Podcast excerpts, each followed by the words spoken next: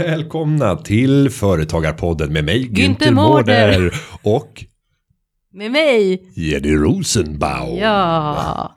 Och idag så kommer vi att ge tips på sparad krona inför julen. Och vi kommer att åka landet runt. Och vi kommer ge tips till dig som företagare som vill undvika att bli stämd till följd av de produkter som du säljer. Och vad ska man göra för att lyckas inom bijouteribranschen? Och hur stor buffert behöver man egentligen för att eh, lyckas med sitt företagande? Vi kommer dessutom att göra en resa ut i landet för att undersöka hur det ser ut där ute i företagar Sverige. Jenny, det är dags för ytterligare ett avsnitt. Vi säger Nu kör vi."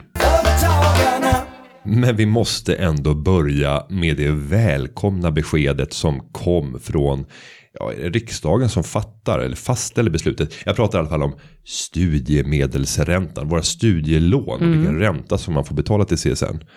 Har du koll på det här? Nej men alltså nej, och det borde jag ha. Jag vet ju min kod in till CSN. Du har koll på den fyrsiffriga pinkoden. Ja, den vet jag. Du använder inte den- BankID. För den var sjuk. Jo, men just den där koden var så sjukt enkel.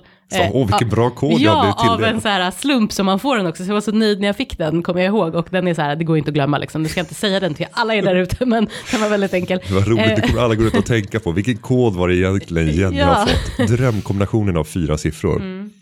Eh, men då ska jag berätta för dig att din ränta för nästkommande Ja. Mm. år på de studielån som du uppbär och dessutom jag. Har du studielån? Jag har mycket studielån och jag sätter en ära i det. Ja. Ehm, Är inte det konstigt? Nej, för det här har vi nog någon gång pratat om, men du tycker ju helt enkelt för att räntan är så pass bra. ja, och då ska avslöja vad räntan blir. 0,34 procent för nästa år. Det är en otroligt bra ränta. det vad firar ni idag? Studielånsräntan. Nej men alltså du tycker helt enkelt att man inte ska, Det är klart att jag hade kunnat casha mina studielån redan några månader efter att Ja. jag var färdig. Ja. Ehm, men du tycker inte man ska göra det för att, Nej, för jag har ju dessutom bolån. Och Mm. de flesta har bolån. Och då är det så här, ja men vad ska du ha för lån? Mm. Om du kan välja mellan ett bolån där du sitter i knät på banken Mm. och är liksom, du är villkorstagare. Mm. Visst kan du byta bank och sådär men, men, men eh, banken kommer alltid kunna styra mer. De har mer makt över dig Mm. än du över, mak- eh, du över banken. Däremot när det gäller studielån så är det faktiskt så att det är ett ganska häftigt lån. Den här räntan på 0,34% den är ej avdragsgill. Så du får inte göra någon ränteavdrag på den då. Eh, Så att det, det gör att den synes vara väsentligt lägre än vad Än den i själva verket är, är. ja. Men det är få ändå som har en boränta som kan konkurrera med den här. Dessutom så finns det ju en inbyggd livförsäkring i studiemedelsräntan. För att om du skulle gå bort så är det ingen som får ärva din studieskuld. Så att eh, du har en livförsäkring inbyggd i lånet. Och dessutom så kan man inte återkräva lånet med annat än det som man har kommit överens om på förhand med den procentuella avbetalningen som sker. Och det gör ju att även jag som har haft liksom en fantastiskt hög lön under de senaste tio åren ändå har kvar studielån. Men För att det går i en ganska långsam takt. Jag, jag har inte anmält att jag vill ta en förhöjd takt. Jag kan ju casha av det på direkten. Mm. Men jag betalar av i precis den takt som man ska. Och då kommer jag att uppnå en ålder av förmodligen 43-45 Mm. år. hur mycket har du då i studielån? 150 000 Mm. kvar. Ehm, och, och, det är ju det är lite som när Obama tillträdde. Då hade han precis betalt av Mm. sina studieskulder. Efter studierna vid Harvard Law School. Va? Och det är lite sympatiskt. Det är som presidenten har precis lyckats betala av sina Mm. Är det det här du vill, du sitter och trycker på dem tills du ska bli President. presidente. Ehm, Så att du ska ha något att komma Det är med. svårt i USA. Däremot så fick jag ju lära mig att i Österrike så kan man ju bli det. Valet här förra veckan eller för förra veckan visade ju att eh, ja, han som vann presidentvalet var ju faktiskt eh, av utländsk härkomst. Så att det är ju rätt få länder som exkluderar människor som inte är födda i landet. till att Ganska intressant med alla alltså, fri och rättigheter som finns där borta i alla fall. Att det är just en sån sak det faller på. Nej, det går inte. Men det är en gammal konstitution Ja. som de är väldigt stolta över. Men om vi ska gå tillbaka till studielånen och ge lite så här generella tips. För det är många som även pluggar senare i livet. Som liksom börjar plugga och läsa om någonting. Kanske läser 50% för att hitta nya kunskaper för att kunna ta sig vidare i karriären eller i sitt företagande. Men jag skulle säga så här, maxa alltid studielånen som det ser ut just nu. Även om du inte behöver pengarna. Lägg undan pengarna och spara dem. Investera pengarna. Jag brukar säga att om du tar studielånen och bara investerar det allra enklast möjligt är ju i, i gratis indexfonder och som jag tipsade dig tidigare om liksom 50% Sverige, 25% Norge, 25% Finland. har jag nu. Bra balans, bara ticka på varje månad, månadssparande. Men det är en intressant grej du har där. Vi har en eh, kompis, eller det är två faktiskt kompisar. Deras pappor, det här är ju då många år sedan, eh, de gjorde så. Så att de tog då alla studielån, eh, men behövde de inte. Och sen så köpte de med de här pengarna två fastigheter, eller om det var en fastighet. Det var en eller flera på Kungsholmen. Det var ju bra idag. Ja, En bra start på karriären. Det var en bra start på karriären idag. De, nu har de ganska mycket fastigheter, men det var så det började. Nu, be, nu för tiden behöver man plugga rätt länge. För att kunna göra det. Men de gjorde det. Och Och det det- var inte så, jag antar att det inte var hela studielånet som bara gick till det, men det var väl Nej. en, en insats. Ja, att de kunde ta ett annat lån. Ja. mm. Nej, så att, eh, och, och de enda... Alltså som, det, jag skulle träffat dig för lite längre sen känner jag. Ja, men var du en sån som inte tog ut fullt studielån? Jo, jo, det gjorde jag. Men, men du brände pengarna. Ja, absolut, absolut. Och jag jobbade ju extra också. Eh, så att, eh, men eh, ja, Och det inte så att man hade det fett. Men alltså jag menar mer rent generellt. Jag tror att jag hade kunnat ha ett annat tankesätt. Till er där ute som är Det är många som säger så. Ja men och grejen är att man vill ju inte säga det till dig heller för att du blir så väldigt väldigt nöjd. Mm. Alltså och det, du säger att det är många som har sagt det men ändå så är du väldigt nöjd. Jo, men jag, det, det är någonting av det som gör mig mest lycklig. När jag får möta människor. För nu har jag ändå liksom hållit på med någon typ av så här, ekonomisk rådgivning. Över till företagande, investeringar, aktier, fonder. Och det här kan förändra folks verklighet. Och nu när jag har hållit på med det sen, ja egentligen på allvar sen 2003 då jag blev förbundsordförande för Unga Aktiesparare. Det var lite senare, då kom jag in i styrelsen. 2005 blev jag ordförande. Då eh, är det rätt kul att få möta personer som här, 10-11 år senare kommer och berättar. Att jag förändrar deras inställning till hur de såg på sparande och idag lever de ett friare liv. Då är det så här wow.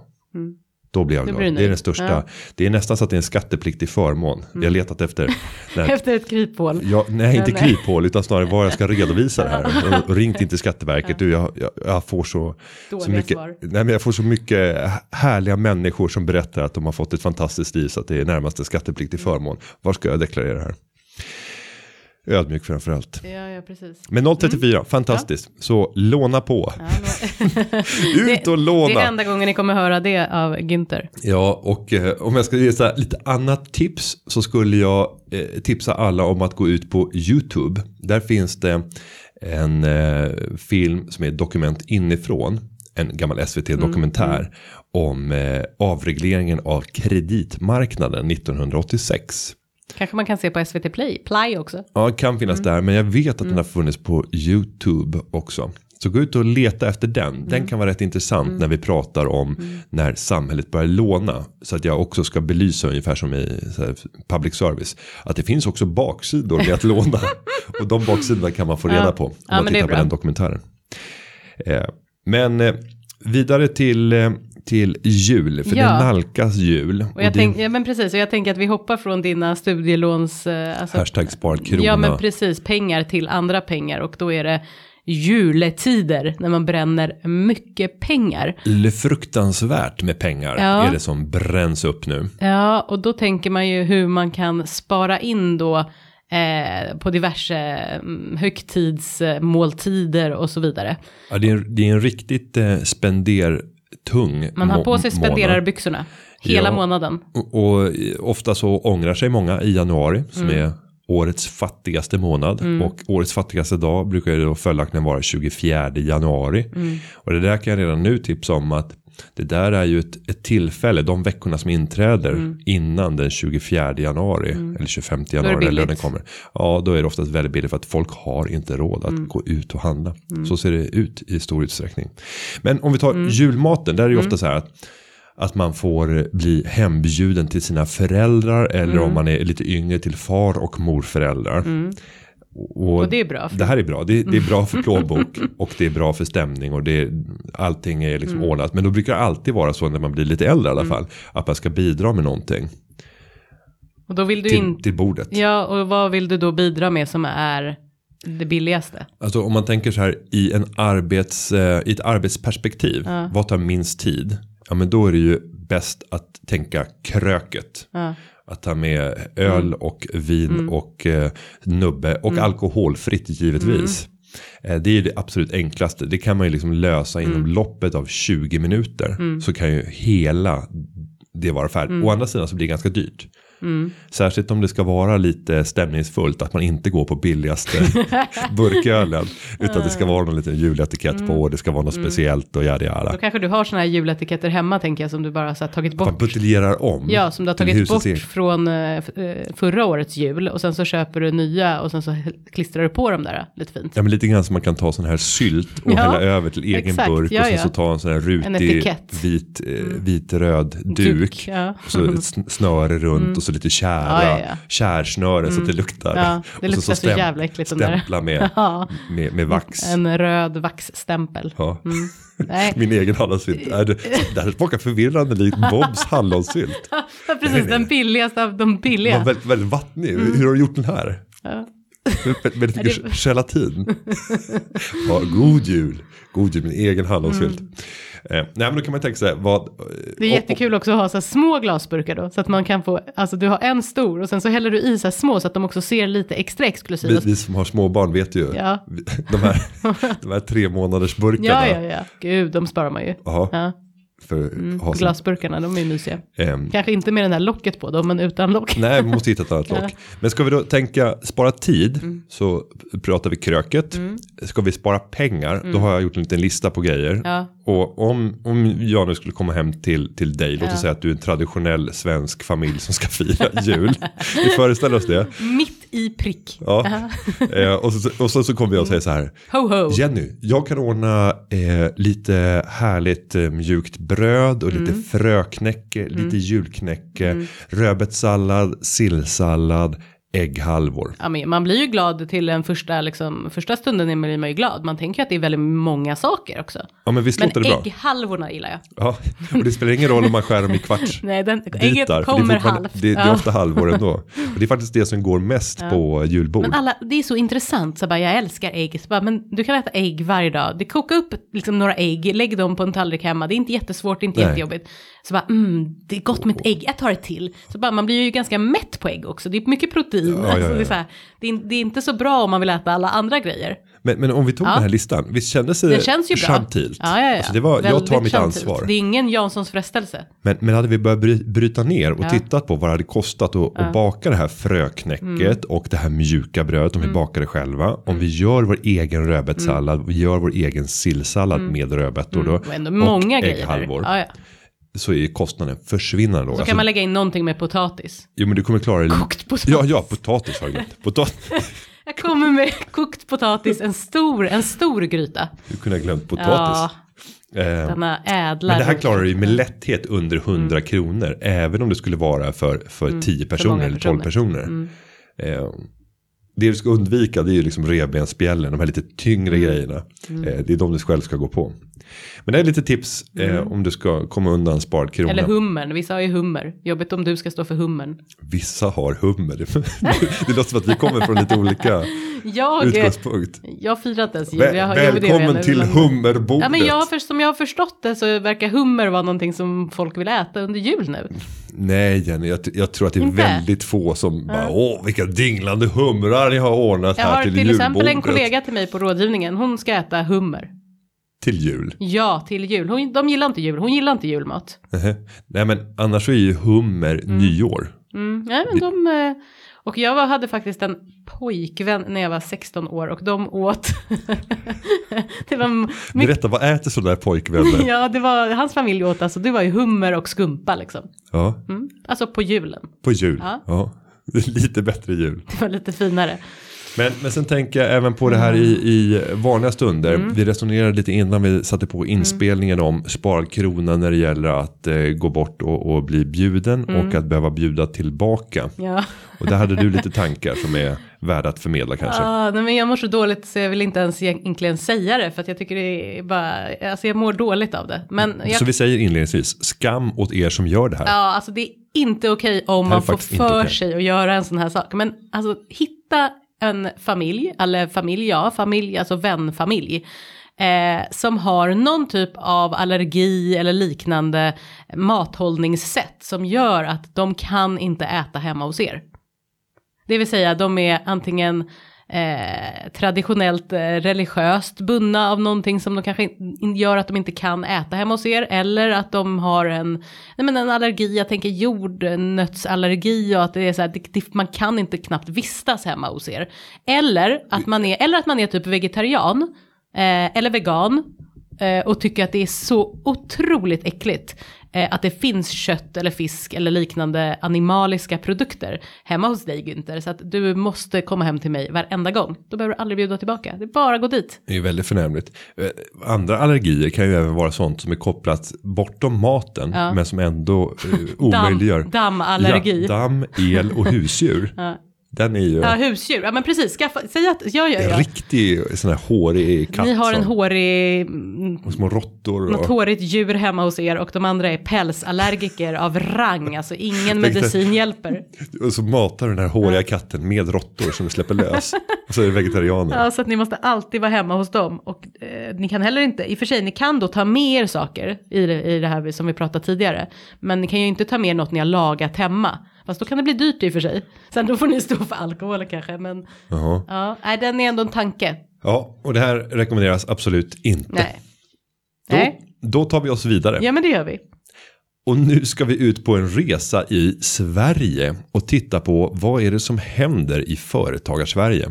Vi har låtit intervjua våra regionchefer i Företagarna. Eh, företagarna har ju 21 stycken olika eh, regionala indelningar. Sen är det några som samverkar över gränserna. Eh, och de här ska ju bedriva lokal politik, bevaka intressena för medlemmarna när det gäller frågor som kan förbättra förutsättningarna för dem att driva sitt företag. Och eh, jag tänkte att vi gör några resor Ja. ut i Sverige och några stopp. Och det finns ingen värdering i det här utan nu har vi slumpvis valt ut några, ska vi säga, mot bakgrund av tidningen Företagaren. Där de här intervjuerna finns och spaningarna. Och var tycker du att vi börjar någonstans? Men du kan väl börja? Om jag får Du får, börja välja, du får välja. så väljer jag att åka till Västra Götaland. Jag, jag känner mig nästan som en halv göteborgare eftersom min fru kommer därifrån. Och där är ju fordonsindustrin dominerande i fortfarande även om det har varit en viss förändring efter att Saab gick i konkurs. Men det är fortfarande så att väldigt många av småföretagen eh, är underleverantörer och jobbar med olika eh, affärsidéer som underlättar för fordonsindustrin. Mikael Erlandsson är vår eh, regionchef i eh, regionen. Och han pratar väldigt mycket om att eh, Göteborg som är motorn för hela Västra Götaland. Där kommer att växa väsentligt. 25 000 nya lägenheter är planerade och 45 000 nya arbetsplatser ska skapas. Sen har vi Volvos eh, försök just nu med 100 stycken förarlösa bilar som kommer att rulla runt i Göteborg. Det har redan börjat. Och han tror att det här kan komma att föda nya typer av småföretag som kan komma med nya affärsidéer och bidra till ett innovativt klimat när det gäller utvecklingen av produkter och tjänster till förarlös teknik. Och det här är om vi tittade på småföretagsbarometern som vi släppte i höstas så svarade företagen i Västra Götalands regionen att man såg rätt goda utsikter för tillväxt eftersom industrin och framförallt fordonsindustrin har återhämtat sig. Så just nu så ska jag säga att det ser, eh, det ser ljust ut Ser bra ut. för Västra Götaland. Var åker vi vidare? Ja, men jag tycker att vi ska åka till Norrbotten. Och i Norrbotten då pratar man ofta två saker. Man pratar besöksnäring och man pratar rymden. Vilket jag tycker är väldigt intressant. Eh, Eh, och det här är ju de områdena som, som skiljer Norrbotten åt helt enkelt från mängden. Och eh, det här eh, är ju såklart väldigt viktigt att man riktar fokus mot företag som jobbar mot länets alla även då naturtillgångar. Särskilt pratar vi då malmen och det här säger Norrbottens regionchef Thomas Blomster Eh, och många företag efterfrågar arbetskraft med särskild kompetens, vilket innebär ju, eh, och det här är väl någonting sedan gammalt då, men att länet behöver attrahera fler människor och det är väl där utmaningen är. Att man helt enkelt behöver attrahera fler invånare och då bara bollar jag över till dig lite snabbt för då får jag en tanke. Pratar man inte jämt om det här, alltså att liksom, uppe i norr, kommer vi norrut, det behövs fler människor och det finns ju arbetstillfällen. Ja, sen har du en, en väldigt stor skillnad för att om vi pratar urbanisering mm. så är den extremt kraftig framförallt i Norrland. Mm. Eh, det sker en, en utflyttning från inlandet ut till kusterna och där städer som om vi tittar i Norrbotten och Luleå har en en enorm inflyttning. Det här har ju mm. fått fastighetspriserna att mm. segla upp till mm. nivåer som ja, är jämförbara med, med flera attraktiva Stockholmsförorter. Och där har den procentuella uppgången när det gäller bostadspriser varit större än vad den har varit i. Stockholm i flera lägen. Sen när det gäller Norrbotten så ska man inte glömma heller två viktiga näringar och det är skogen mm. och det är vad som finns i bergen, gruvorna. Malmen. Och det är klart att det här är ju positivt det vi mm. har sett i under 2016 mm. när den svenska kronan försvagas kraftigt. Mm. Ja, då innebär ju det att saker som är arbetsintensiva, nu är det mycket maskiner som mm. gör det här, eh, men där du kan göra hela produktionen hemma vid i ett land med en valuta som är lågt värderad kommer gynnas kraftigt.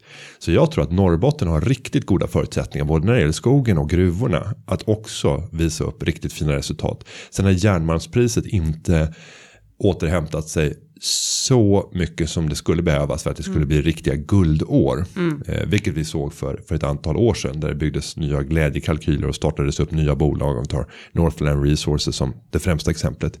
Men eh, Trumps utspel om mm. eh, att investera kraftfullt mm. i infrastruktur det är någonting. Eh, det är någonting positivt ja. för, för Norrbotten. För det innebär ju då att eh, det kommer att öka efterfrågan på råvaror i eh, världen. Vilket mm. kommer kunna driva upp priserna och gynna mm. just vår, vår lilla pärla. När det gäller råvaruförsörjning i Sverige. Visst att Norrbotten ensamt står för 80% av hela järnmalmsproduktionen i Europa. Ja men det är helt otroligt. Ja men det är, det är verkligen eh, Sveriges egna egen olja. Mm. Och den där procentsatsen kan gå upp och ner. Men det där ja. var någon gammal siffra i alla fall. Du får åka vidare. Då åker jag lite söderöver mm. och hamnar strax, eh, strax söder om mittpunkten. Det är ganska långt söder om mittpunkten. Men Gävleborg, Gävleborgs mm. län. Där har vi vår regionchef Eva Cooper. Eh, och när hon tittar på regionen så nämner hon framförallt världens första elbilsväg. Eller egentligen för Bilar Man har gjort en elväg mellan Sandviken tror jag och Gävle. Eh, som är den första i sitt slag. Jag har sett internationella artiklar om den här. Jag har själv inte sett den än. Men jag kommer att få göra det här i jul när jag ska åka upp till Sälen. Eh, och det där tror jag kommer att få lite spinn. Återigen, när det händer sådana här saker så kommer det födas nya företag som ser möjligheter, som tänker nytt. Dessutom så i, i Gävleborg så är det väldigt mycket kopplat till fos, det, det fossilfria. Det finns en dieselfabrik i Norrsundet och Sandvik, det stora bolaget i Sandviken, de satsar väldigt hårt på vätgas och bränslecellsbilar och utvecklar ny teknik för, för dem. Så att eh, det här göder vegetationen av underleverantörer inom det fossilfria. Så det ska bli spännande att följa i Gävleborg. Var åker vi vidare? Ja men Västerbotten, eh, vi har våran härliga regionchef Torbjörn Halvarsson eh, och han är eh, då regionchef i Västerbotten. Och han säger väl att det är en intressant utveckling som pågår i flera branscher och ett exempel är eh, lokala livsmedelssektorn där småskalighet, lokalproduktion och vidareförädling vinner terräng. Sen är det så att industriföretagen specialiseras allt mer genom avknoppning av supporttjänster till underleverantörer samtidigt som marknaden breddas och exporten ökar. Så där är ju också någonting av intresse. Men den stora utmaningen som, som eh, ja, det är väl inte bara en utmaning där, men, men för Västerbotten verkar den stora utmaningen vara eh, att det är generationsskiften som pågår. Eh, och det här kan ju faktiskt skapa eh, vakanser som är svåra att eh, ja, tillsätta. Och eh, generations, vi har ju pratat lite om generationsskiften och hur man ska tänka och vad man ska göra och det gäller väl framförallt att man liksom agerar, att man är lite proaktiv, att det inte bara, annars är det ju många företag som bara kan dö ut. Där det finns enorm potential att faktiskt ta över. Ja, men att ha, ha en plan är rätt Mm. viktigt och där tycker jag att om du som lyssnar är revisor eller om du jobbar på bank att faktiskt ställa lite krav på företagare Mm. att visa upp en plan för hur de tänker när eh, det gäller bolagets långsiktiga överlevnadsförmåga. Mm. För att det kan kännas som en otjänst att kanske tvinga en företagare att jobba fram en plan för Mm. det här kortsiktigt. Men långsiktigt så kommer du att bli tackad. Mm. Jag ska också nämna när det gäller Västerbotten. För där fick jag höra om en satsning som jag tycker är spännande. Och det är just inom matområdet. Mm. Eh, De ska paketera all mat som finns från Västerbotten med Västerbottens osten som liksom draglok. Mm. Klassikern. Men det finns väldigt mycket annat som sen kommer att paketeras under ett gemensamt varumärke. Och där de har en förhoppning om att Mm. kunna sälja det här på specia i speciella Västerbotten-diskar. Eh, ute i mataffärer och på. Mm. saluhallar. Och, ja, för att kunna visa upp. Och det är ett sätt att liksom driva eh, livsmedelsbranschen i en viss region. Att hitta ett sätt att paketera ihop för att på så sätt skapa en, en styrka.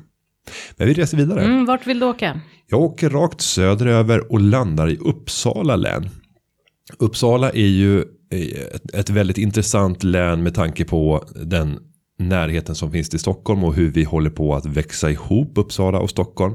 Det diskuteras väldigt mycket kring en satsning på fyrspår mellan Stockholm och Uppsala vilket skulle möjliggöra en utbyggnad av otroligt mycket bostäder. Det uppskattas till ett, ett, eh, en, en möjlig utbyggnad på 100 000 bostäder om man skulle göra den här fyrspåren på ett smart sätt. Dessutom så tror jag att det är många i Uppsala som andas ut nu efter att regionindelningen brast. Det nya förslaget som Socialdemokraterna med Ardalan Shekarabi i spetsen drev men förlorade. Eh, där var det ju syftet att man skulle bryta upp Uppsala och Stockholm och placera dem i två olika regioner samtidigt som vi ser att all annan logik är att de växer ihop och blir en region. Vår regionchef i eh, Uppsala län är Emma Tonnes. Hon lyfter ju också upp life science som är liksom en, en bransch som har sitt hjärta i Uppsala tack vare ett antal framgångsrika företag. Och hon nämnde särskilt företag eh, verksamma inom medtech som eh, det mest spännande. Så vill man göra investeringar i eh, spännande life science bolag eller vill man etablera ett företag inom life science medtech ja, då skulle jag verkligen leta efter eh, Uppsala som etableringsort. För att det här är en kommun och ett län som verkligen har en stor förståelse för den här typen av företag. Och det skapas ett unikt kluster, ett nätverk som gör att man har större sannolikhet tror jag att lyckas om man etablerar sig just där. Men vi reser vidare. Men det gör vi och vi reser vidare till ett annat ställe som också känns närmare och närmare Stockholm tycker jag. Och det är Örebro. Och eh, i Örebro kan man säga att det är en byggboom just nu. Det byggs otroligt mycket nya bostäder i no- nyproduktion av både bostäder och fastigheter och flera nya bostadsområden etableras. Och sammantaget så bidrar ju den här tillväxten såklart till en eh, bättre arbetsmarknad. Så att både små och stora medelföretag börjar ju känna av den här positiva marknaden och det är ju ett väldigt gott tecken. Eh, och det här säger Kajsa Edenvik som är regionchef i Örebro Örebro län. Och därefter så åker vi vidare inte så långt bort till Jönköpings län. Där har vi vår regionchef Frida Boklund.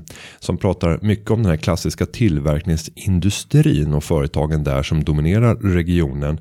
Som nu börjar finna ny teknik och har gjort mycket investeringar i ny teknik. Eh, Jönköping har ju kommit att bli en kunskapsmässig hubb till följd av högskolan. Och det här gör att hon förväntar sig någonting som skulle kunna kallas industri 4.0. Där vi får se klassiska svenska tillverkningsindustrin industriföretag som med hjälp av ny teknik kommer att ja, omforma sin, eh, sin affärsnisch eller hitta nya områden att göra affärer på och klättra högre upp i värdekedjan. För det tror jag är utmaningen för de här företagen eh, inom tillverkning i, i regionen. Att hitta ett sätt att svara upp mot den mer avancerade ekonomin. Och där ser det ut som att många av dem kommer att kunna lyckas om man bara är vänligt inställd till ny teknik. Vi reser vidare. Vi reser vidare inte så långt från Jönköping, vi åker till Kalmar. Och eh, ja, Kalmar verkar ju vara lite splittrat och trenden är att kommunerna tillsammans kommer att bli tvungna att jobba mer och eh, med mer attraktivitet för att faktiskt behålla eh, företagen. Ehm, det är ju så att nedläggningen av reaktorerna på kärnkraftsverket i Oskarshamn gör att många av kraftverkets specialiserade underleverantörer måste förnya sig genom att utveckla eh, sina idéer eller hitta nya kunder och det här säger eh, regionchefen Kristoffer Levinovic, kuriosa eh, före detta rådgivare på juridiska rådgivningen, min kollega. Eh, men eh, ja, det här gör ju då att, eh, eh, men, men det, det positiva det är ju att besöksnäringen i länet växer och allt fler besöker Öland och Astrid Lindgrens värld i Vimmerby. Där jag faktiskt inte har varit. Då är det dags. Det måste jag ju åka till såklart. Jag var ju där och besökte dem förra året. Med, med familj. Med familj. Ja, och fick trevligt. eh, en guidad rundtur av direktören. det är inte någon Joakim. jättesparad krona där. Eh, nej, Joakim bjöd på det här. Då var det ju sparad det krona för dig krona. såklart. Mm. Eh, däremot så fick han bra marknadsföring och många tummar upp på Men inte många det fina där en bilder. klassiker också med tal om sparad krona? De som redan har mycket, de får mycket gratis. De, Ja, men så är det ju. de som inte har, de får inte så mycket gratis. Titta även på banken jag menar, Mm. när det gäller villkor. De som inte behöver låna pengar kan få fantastiska Mm. villkor. Så där är det ofta i samhället. Ehm, men, det är en annan fråga. men jag imponeras väldigt över den anläggningen och de investeringar som görs. Ja. Och hur man faktiskt måste jobba rätt aktivt med det här varumärket Astrid Lindgren. Mm. För att få det att kunna överleva ytterligare en generation. Mm. Och hitta förnyelse också. För det gäller att hänga med. För att när man idag sätter på liksom Tjorven eh, och liknande. så är det inte så att barnen går i spinn. Mm. Nej, de tycker inte att det är lika Eh, häftigt. Nej, utan det, det måste hända saker och det är därför nu kommer det en ny produktion Mm. av Bröderna Lejonhjärta. Jag vet inte om den är försenad. Jag, det har pratats om det här så länge, men jag har fortfarande inte sett något releasedatum. Mm. Det kanske är satt nu. Eh, Men det tror jag kan bli en sån där riktig höjdare och det är därför tror jag som man har valt att bygga ut Astrid Lindgrens Mm. värld med just en jättepark kopplad till Bröderna Lejonhjärta. Med Smart. Mm. Törnrosdalen och Körsbärsdalen. Härligt. Jonathan, jag ser ljuset. Jag tyckte liksom att den var lite Jag ser läskig. ljuset. Eh, nej, och det där, jag ska säga också som en parentes, det här är nu har vi slutat vår resa. Ja, och, resan är eh, avklarad. ja, eh, och vi gjorde ett stopp i några län och majoriteten av länen har vi inte gjort ett stopp i. Eh, men men eh, vi hoppas få återkomma vid senare tillfälle. Men jag ska komma tillbaka till en bizarr scen. Och det är den här sista scenen, eller en av de sista scenerna när eh, Jonathan håller på att dö för han har träffats av, av Katla. Eh, Och då så ser han ljuset och eh, han ska komma till Nangelima, det är ju nummer två. Och då så ska Skorpan hjälpa honom att bära honom till stupet och hoppa. Och när man tänker på, för att om de gör det tillsammans så kommer de att nå till nästa värld. Och om man tänker på lite så här paralleller i dagens samhälle när det gäller att nå en ny frihet, komma till en ny nivå, bara man dör eh, tillsammans. Så är det lätt att dra kopplingar till ganska obehagliga. Alltså för, Jag vet inte vad Astrid Lindgren var före sin tid. Nej, säkert. Det Eh. var, har hon ju varit i mycket. Men jag fick lite kalla kårar när jag såg det här ny- nyligen med mina barn. När jag började liksom se kopplingar över till, till extremrörelser terror- och terrorism. Och, ja, Jonathan, hoppa. Nu, nu vi Ja. hoppar tillsammans. Om, vi, om vi tar våra liv tillsammans så kommer vi att nå Nangelima. Oh. Mm. Oh. Ja, nej, den är inte helt hundra, men ja. ja, herre jösses. Ja. Vi har också fått in frågor. Det, Det vill vi ha vi. Mm. fler av. Hur skickar man in frågor till Jo, Företagarpodden? Då får man skicka in på, man kan väl skicka in på Twitter eller Instagram med hashtaggen Företagarpodden. Man kan även gå in på företagarpodden.se och skriva sin fråga där under olika kategoriseringar. Och vi tar tacksamt emot det och det är ni som Mm. lägger basen för programmet och så även den här gången så har det kommit in frågor. Ska Mm. du eller jag läsa? Ja men läs du, din Nadja från Stockholm. Då läser jag. Nadja skriver så här. Hej, jag har precis bestämt mig för att starta eget och kommer ge mig in i smyckesindustrin. Bijouterier till att börja med, men utesluter inte ädla metaller i framtiden. Jag kommer att designa egna smycken och kommer att ha tillverkare utomlands. Till min fråga. Vilken myndighet kontaktar man för att veta vilka material som behöver redovisas eller är tillåtna i Sverige? Jag vill inte råka beställa någon form av plast eller metall som är otillåten. Eller kan man ställa krav på de som tillverkar produkterna att det ska vara godkänt? Vill helst inte hamna i en jobbig situation där allt är tillverkat och klart.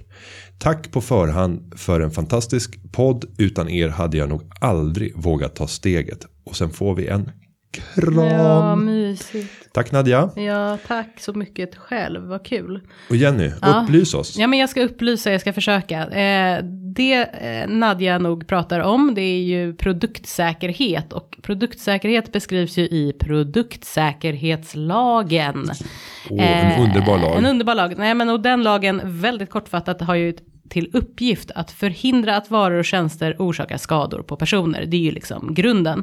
Och eh, då finns det ju lite tillsynsmyndigheter kan man säga för att se till att produktsäkerhetslagen uppfylls. Och en stor är ju Konsumentverket som gör det här, men en annan är Kemikalieinspektionen. Och det är nog den som Nadja ska ta kontakt med.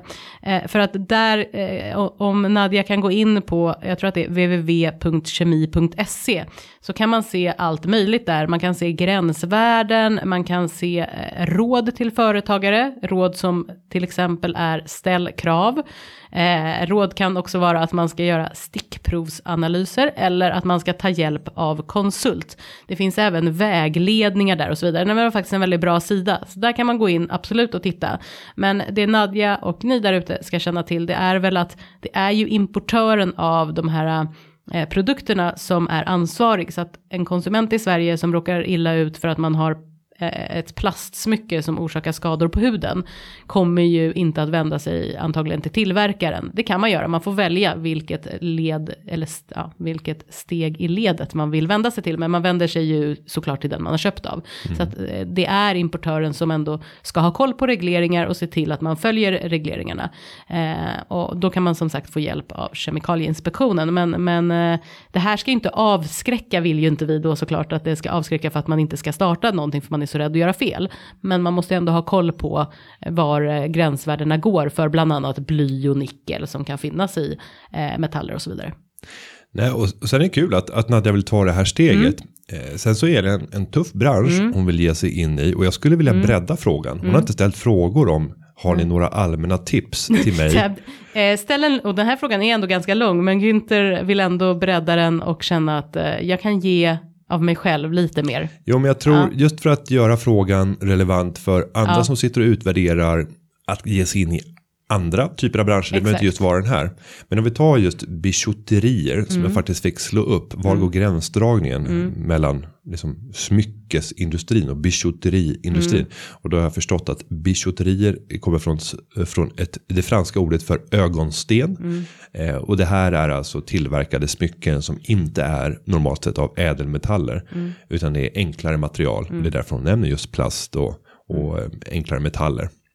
Så det är skillnaden. Och när jag tänker på leverantörer så tänkte jag på Snö of Sweden. Jag tänkte på Pilgrim, på Pandora. Och du nämnde en annan som jag inte hade koll på. Jag nämnde eh, Sophie by Sophie och eh, Maria Nilsdotter. Och det är lite olika stilar på dina och mina tror jag. Ja, det Mm. kan man nog säga. Men just de här Snö, Pilgrim och Pandora är ju verkligen en massindustri. Mm. Ja, det är de man ska ge sig in Ja, och ja. konkurrera mot. Ja, ja, ja. Sen har väl De andra är lite- olika haft de är lite olika mindre. Mm. höjdpunkter och, och lågvattenmärken. Vad jag förstått så har kanske Pilgrim och Pandora haft det lite tufft. Mm. Snö har klarat sig hyggligt bra igen. Jag har ingen aning. Nej, du har ingen aning. Snö, jag gillar inte deras eh, design där. Men ja, det är, smaken är som baken. Smaken är som baken. Mm. Men det man ska tänka på i det här läget det är ju att det du säljer Mm. det är ju väldigt mycket känsla. Så man måste vara en mycket skicklig marknadsförare Mm. att kunna bygga storyn. Det är det som har gjort de företag som finns som är framgångsrika så stora. Mm. Det är ju inte att man lyckas pressa tillverkningskostnaden med ytterligare en krona eller Exakt. säkerställa att det inte innehåller farliga metaller. Det är Nej. Mm. liksom bara en bas, bas eh, eller hygienfaktor i det här sammanhanget. Så jag tycker att eh, Nadja borde ha en stor förebild, gärna från någon annan marknad som har gjort något kommunikationsmässigt för att sätta sin story. Och skapa ett habegär hos människor. Mm. Där hennes kunder blir de främsta ambassadörerna av produkten. De ska älska Jo men det det. tyckte jag ändå att, alltså nu är ju hon då inte Sophie by Sophie kanske lika stor som typ Pandora. eh, Ja, det är helt olika inte. Det typer är olika typer, men det hon gjorde till exempel, det var ju att hon gjorde små stenar.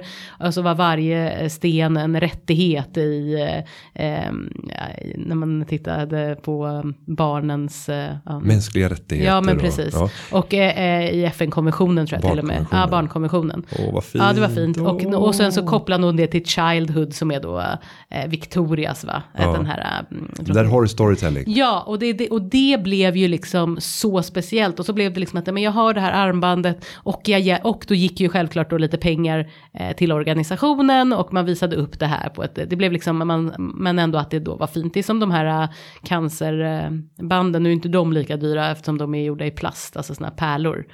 Det är väl också Childhood där det står liksom eh, fuck cancer och sådana här. Ja men fuck cancer är väl, nu ska Nej. jag låta det vara Ja, osagt, vi men det är ju inte- ung cancer. Jaha, ja, jag blandar ihop. Ja, jag kanske blandar men, ihop men det är många som kör Men det finns band och, ja, armband och till exempel. Nej men det här var bara ett exempel. Men man, man inte får försvinna i mängden för det finns otroligt många som sysslar med bijouterier. Ja, nej men i alla sådana här business Mm. där det handlar om att sälja någonting som har en relativt låg tillverkningskostnad Mm. men du vill kunna sälja det till ett relativt högt pris. Annars måste du ge dig in och masstillverka och sälja enorma volymer. Mm. Och det tror jag är svårt att föreställa sig hur man ska lyckas med det Mm. som småföretagare. Utan det är mycket bättre att ägna enormt med tid och kraft åt att bygga storyn och lägga upp hela den planen. Det är det som jag tror är nyckeln för framgång i sådana här affärsidéer.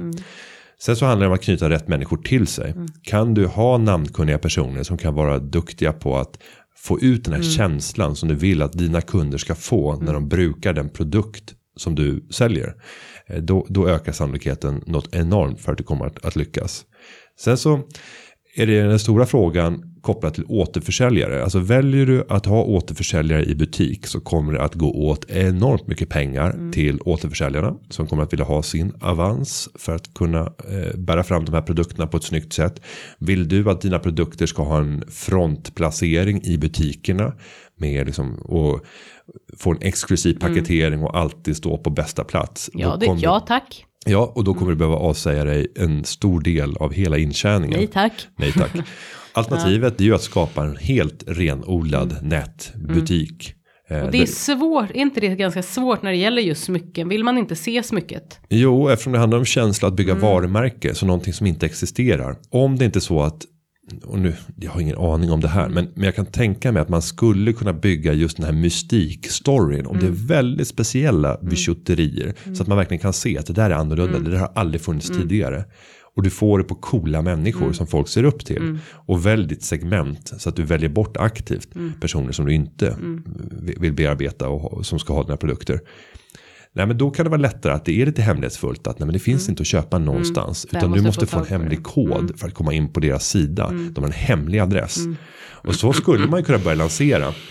Jag vet inte om jag nämnt det Så det blir tidigare. lite för hemligt så hittar man inte. nej, men, Har du hört om hur Spotify gjorde ursprungligen? Nej. Eh, Och när man behövde kapital också för att kunna göra investeringar för att ta sig vidare till nästa steg.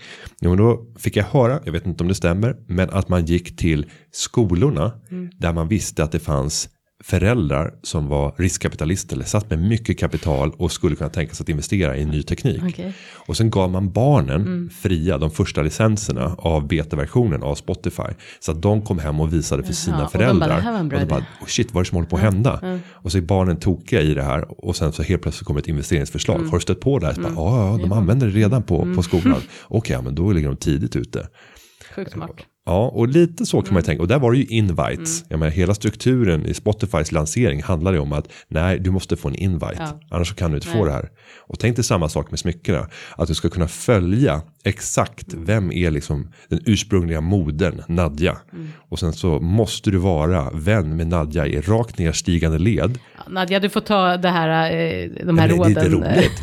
Men tänk dig att gå in på LinkedIn. Mm. Där kan du se i dina led då.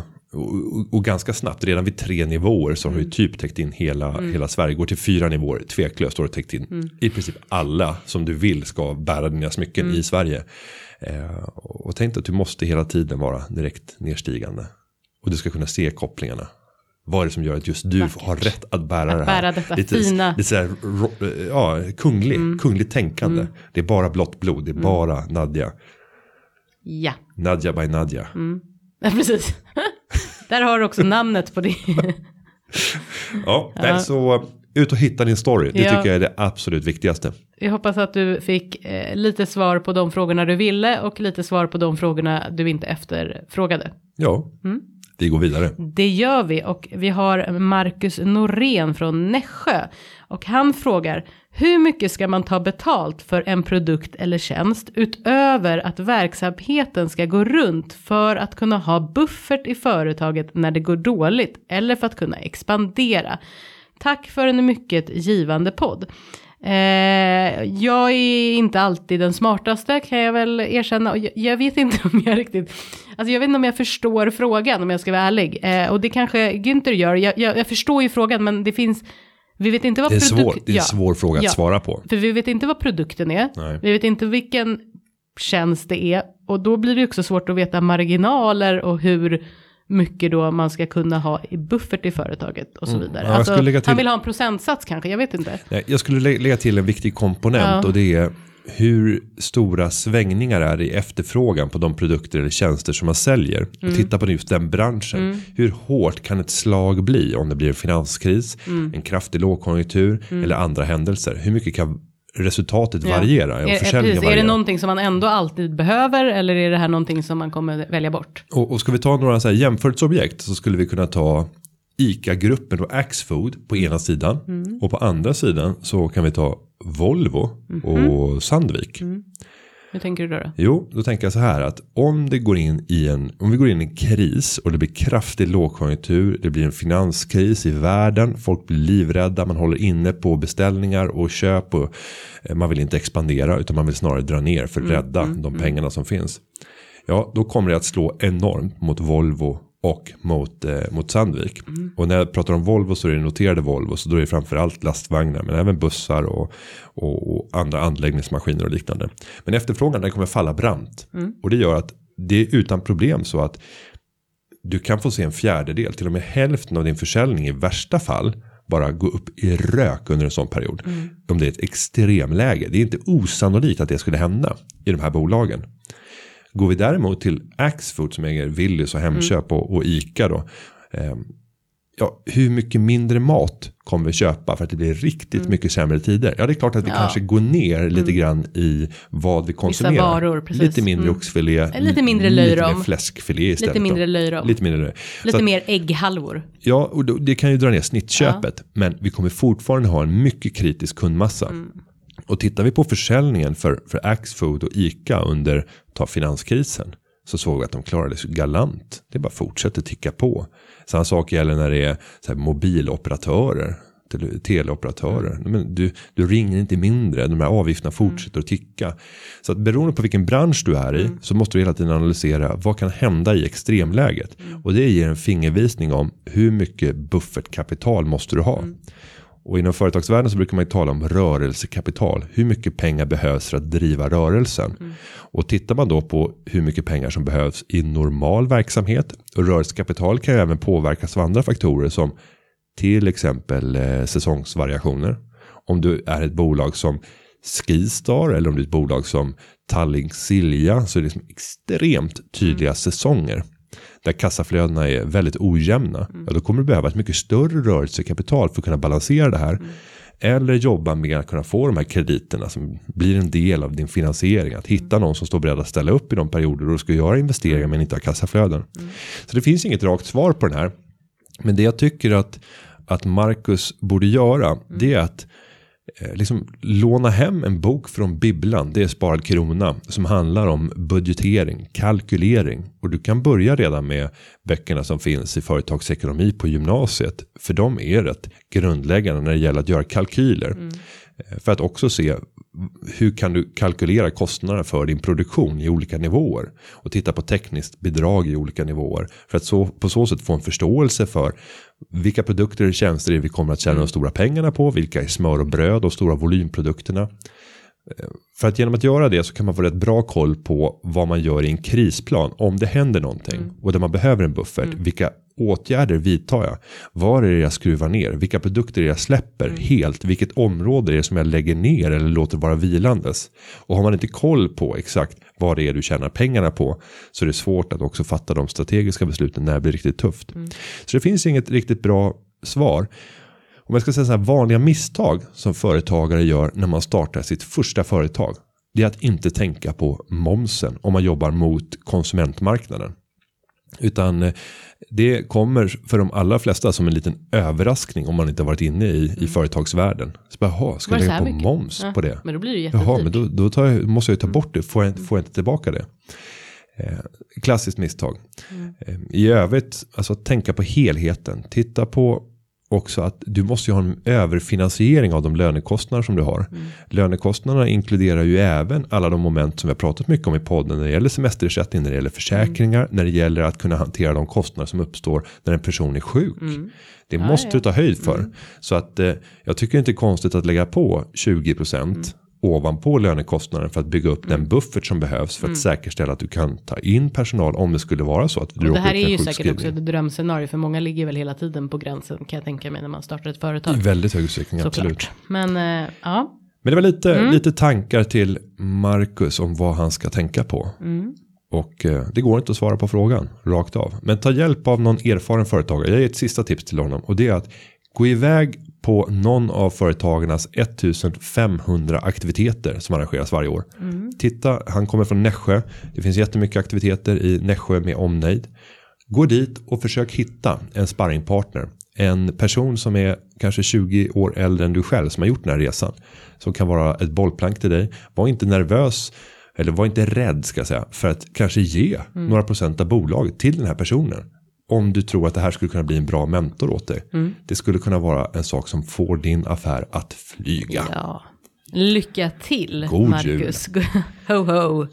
Ja, Ja. och eh, med det så ska vi ge lite avslutande tips på var man kan möta oss framöver. Och vi gör ju en livepodd här alldeles snart. Vi har tipsat om den tidigare. Ska du berätta? Ja, nej men jättekul. Vi gör en livepodd från Sweden Demo Day med många spännande gäster, bland annat Mikael Damberg faktiskt.